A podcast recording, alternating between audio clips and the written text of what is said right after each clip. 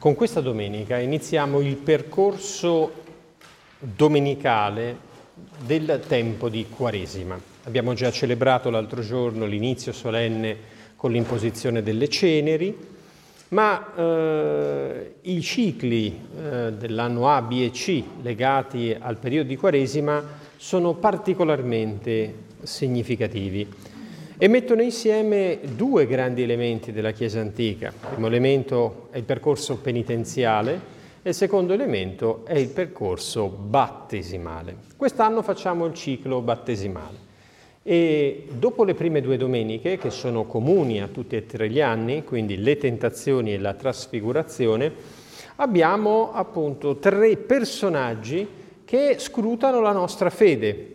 La Samaritana, l'acqua viva, il cieco nato, io sono la luce del mondo, Lazzaro, che chiaramente io sono la risurrezione e la vita. Quindi il percorso che la Chiesa eh, ci farà fare quest'anno è un percorso di rinnovamento della, della nostra esperienza battesimale, che la possiamo sintetizzare in due momenti precisi, l'adesione a Cristo e il discepolato verso Cristo, cioè il seguire evidentemente il Maestro. Non basta credere, perché sarebbe abbastanza strano dire di credere a qualcuno che poi non si segue nella vita, no? cioè sarebbe una contraddizione in termini. Fermiamoci però sulla prima domenica, la domenica delle tentazioni. Facciamo un rilievo partendo dal Vangelo. Gesù vince Satana, ma vince Satana, non gli muove nessuna guerra, non lo elimina del tutto dal campo di battaglia, assolutamente. Gesù, diciamo, non dialoga con Satana, pone no a colui che si presenta come il principe di questo mondo. Viene descritto come vittorioso perché non si sottopone, non sottostà a quello che il principe di questo mondo gli offre. Nei Vangeli questa scena è programmatica. Le tentazioni noi le abbiamo soltanto nei Vangeli sinottici, Matteo, Marco e Luca, non ci sono nel Vangelo di Giovanni, ma hanno un ruolo introduttorio e nello stesso tempo estremamente chiaro. Gesù può liberare l'uomo perché non è sottoposto a Satana. Tipica è la presentazione del Vangelo di Marco, anche dopo aver raccontato appunto la, le tentazioni nel deserto eh, e aver eh, detto che Giovanni Battista era stato arrestato, Gesù comincia la predicazione e il primo atto pubblico che fa è un esorcismo. Il che sta a mostrare la sua forza sul potere delle tenebre. Però badate bene, la forza del Signore è una forza che nasce dallo Spirito è lo spirito che non sente il richiamo del principe di questo mondo. Che cosa gli propone nelle tre tentazioni? Le nostre fragilità, la sicurezza, il pane è un alimento comune, quindi la sicurezza. Gli propone di essere significativo nella vita, vola così tutti vedranno quanto sei bravo, quanto in qualche maniera sei importante e quant'altro. Terzo, l'avere, te lo do io quello che vuoi, però devi adorare me. Quindi la nostra sicurezza, la nostra vanità, la nostra importanza rispetto agli altri e infine addirittura il potere tramite l'adorazione del maligno.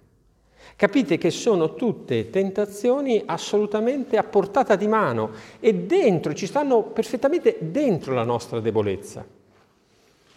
Le letture che abbiamo, sia la prima, sia il testo della lettera ai Romani, sul, sul quale mi devo fermare un attimino poi, tendono a sottolineare l'aspetto obbedienziale. L'obbedienza, che vuol dire che viene da ascoltare sotto, ascoltare sotto in maniera sottomessa, l'obbedienza non è un atto stupido, ma presuppone fiducia. Tu non puoi obbedire alla persona a cui non affidi qualcosa di te, che non hai fiducia. Dice, ma come vai dietro a quello lì? Eh,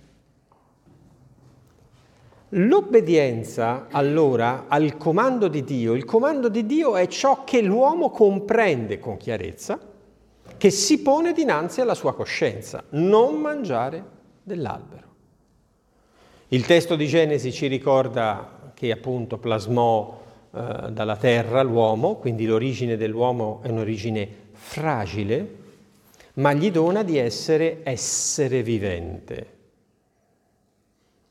E quindi essendo partecipe della sua vita, essere vivente, lo rende partecipe del creato ma a un livello completamente diverso. Il Signore gli chiede solo di rispettare chi gli ha donato tutto questo, ma non perché gli man- dovesse mancare di rispetto, ma perché non perga dallo shalom, cioè la pace con, con il creato stesso. Perché nel momento in cui si pensa di fare da soli, si pensa di fare meglio, non rendendosi conto che tutto ciò che abbiamo ci è stato donato, a un certo punto facciamo l'esperienza della divisione del peccato. Comprendete allora che prima ancora di parlare di quei peccati, quei pensieri e quant'altro, è l'orientamento dello spirito che dice quello che noi vogliamo fare nella vita lo spirito autonomo che pensa di fare da sé, che anzi si ritiene ancora più furbo. Guardate la descrizione eh, di Eva, interessantissimo, si fida dei suoi occhi. Nel testo di Genesi c'è un altro passo che è molto simile a questo, quando Abramo e Lot, suo nipote Lot, si separano. È Lot che sceglie dove andare e sceglie la valle di Sodoma e Gomorra, tra l'altro, ma la vide ed era bella agli occhi, dice il testo biblico, no? Ma i suoi abitanti erano malvagi.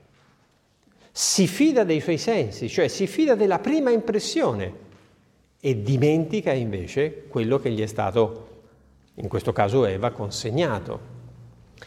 L'uomo dunque che fa da sé, questo è il peccato. Tanto è vero che nell'espressione ebraica, una delle espressioni eh, dei lemmi che utilizziamo per indicare il peccato è proprio il fallimento. Certo, dire che sei un peccatore ha un impatto, dire che sei un fallito ne è un altro. Però, dal punto di vista, diciamo, nel suo significato biblico, è la stessa cosa. Il peccatore, prima di tutto, è un fallito, quello che nella, nella vita ha perso di vista il fondamento. Abbiamo poi nel, ehm, nel Salmo il famoso miserere, eh, probabilmente eh, scritto, pronunciato da, Salomone, da, scusate, da Davide, eh, il peccato di Davide, eccetera. Ma anche qui, badate bene, non è da riferirsi semplicemente all'episodio di Bersabea, eccetera. Il peccato che la Bibbia imputa a Davide è un peccato di prevaricazione. Quando il profeta Nathan arriverà da lui e gli spiegherà che ha peccato, non, il suo addebito non sarà che si è preso la donna di un altro, ma che ha usato il potere che Dio gli aveva dato a suo servizio.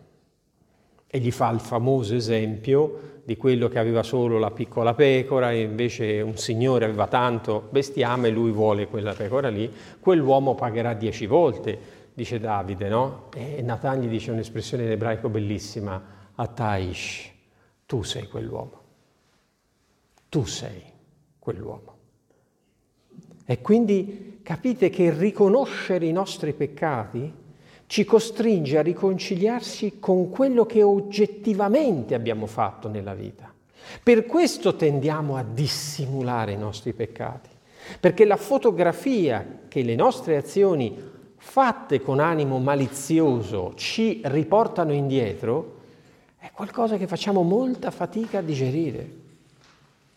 Preferiamo autoilluderci che non fare i conti con la realtà di ciò che abbiamo fatto. È, la, è l'idea del farla franca, dice meno male. Eh? Ma il Signore vuole mostrare che è veramente il Signore, perché quella realtà che è la nostra e che è una fotografia che a noi non piace, lui ha la possibilità di cambiarla. E vengo qui alla seconda lettura del testo della, della lettera ai Romani, che di per sé non è semplice, è complesso, ma che possiamo riassumere in, intorno a due grandi principi.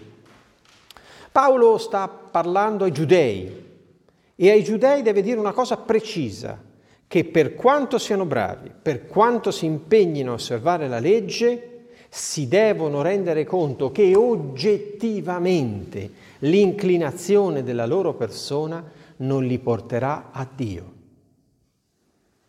ma che il ritorno dal profondo potrà nascere come un dono di grazia. Anzi, questo dono di grazia gli è stato fatto in Gesù Cristo.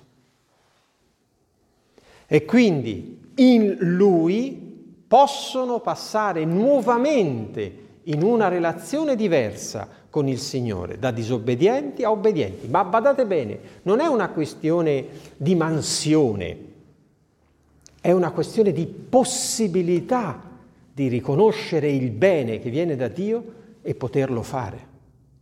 Perché questa è la grande divisione del peccato che sentiamo nel cuore, perché non ci manca la capacità alle volte di riconoscere il bene, ci manca la capacità di fare anche il bene che noi stessi riconosciamo.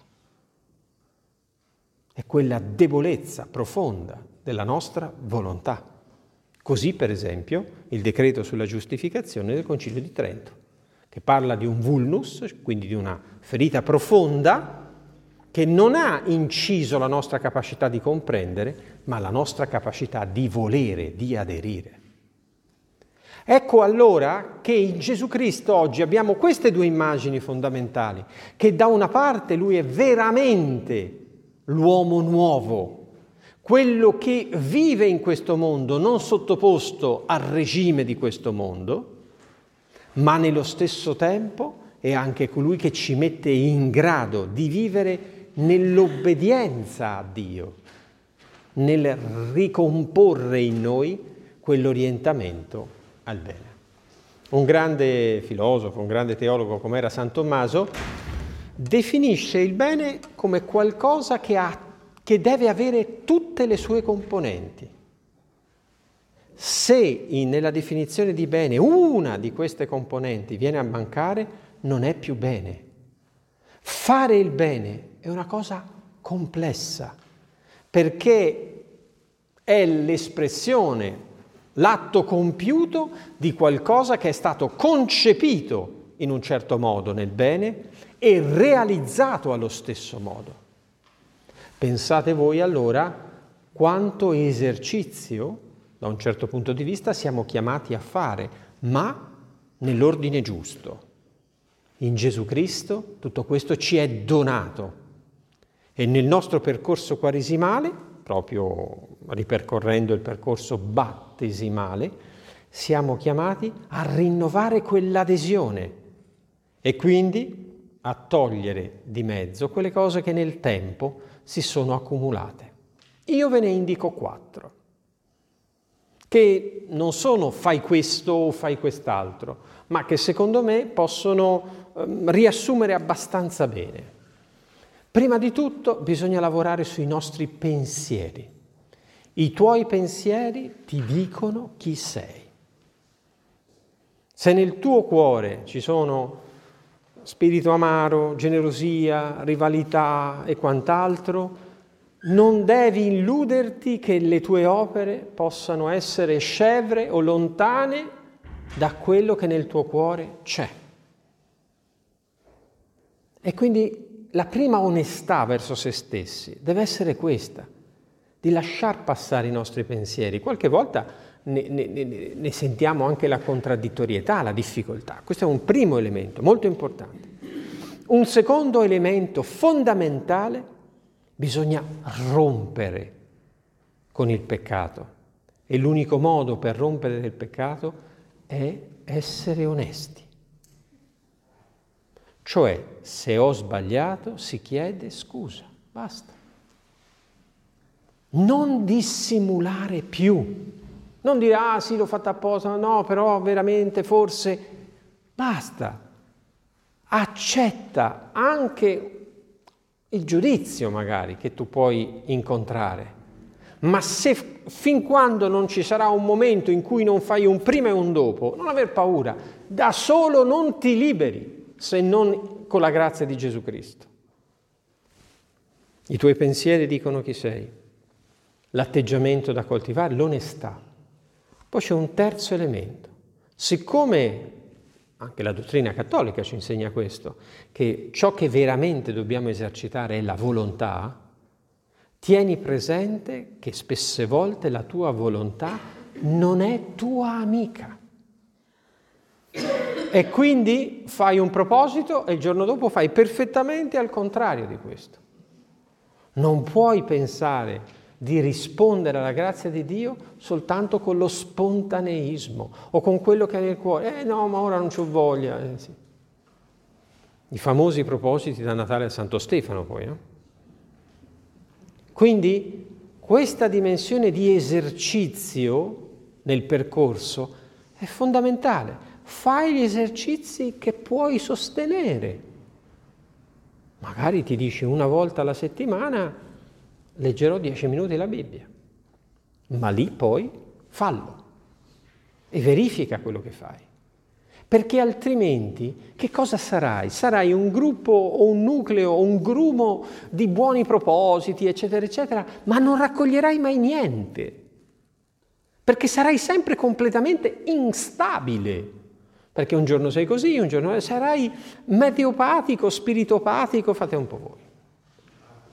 Cioè, da un certo punto di vista, no, vivrai quel senso oggettivo della, de, de, della pochezza che ti porterà a nasconderti di fronte agli altri, perché non ti misuri mai. E poi c'è un quarto atteggiamento, che non si esce da noi stessi se non si ha fiducia in Gesù Cristo. Nessuno, nessuno può fare questo percorso se non si ha fiducia che qualcuno, anche se caschi cento volte, ti sosterrà. Se anche tu non hai fiducia veramente in te stesso, devi averla in Lui che ti chiama. Concludo. Vi rendete conto che il peccato dunque non è una cosa da bambini, non è una cosa che è esterna a noi, ma che è molto profonda in noi e vi rendete conto quanto potere condizionante abbia. Ecco perché Gesù lo affronta lo spirito del male e gli mostra in se stesso un'altra umanità. Agostino, commentando questo passo del Vangelo, dice non ti fermare al fatto che Gesù è stato tentato, ma vai oltre, guarda che lui ha superato la tentazione. E dal punto di vista biblico la tentazione ha un valore molto importante. La tentazione è un peso che viene messo sulle tue spalle perché possa rivelare a te stesso che cosa sei. Nella tradizione sia giudaica, ebraica che poi anche greca verrà usata un'immagine precisa, il perismos. Sapete cos'è? è il gioco degli animali. La tentazione allora è quel gioco esatto e che rivela che cosa? La tua capacità di camminare lo stesso. Quindi quando uno è tentato, porta un peso, evidentemente, eh, fa fatica. Quando in ebraico si dice che Abramo fu tentato, si usa il verbo nasà, si usa un intensivo che si chiama piele in ebraico, nissa, cioè è come Abramo che carica il suo asino, è Dio che carica Abramo. Gli rivela che cosa egli sia. Quindi che noi dovremo essere tentati è sicuro, ma è anche sicuro che in Gesù Cristo potremo superare la tentazione.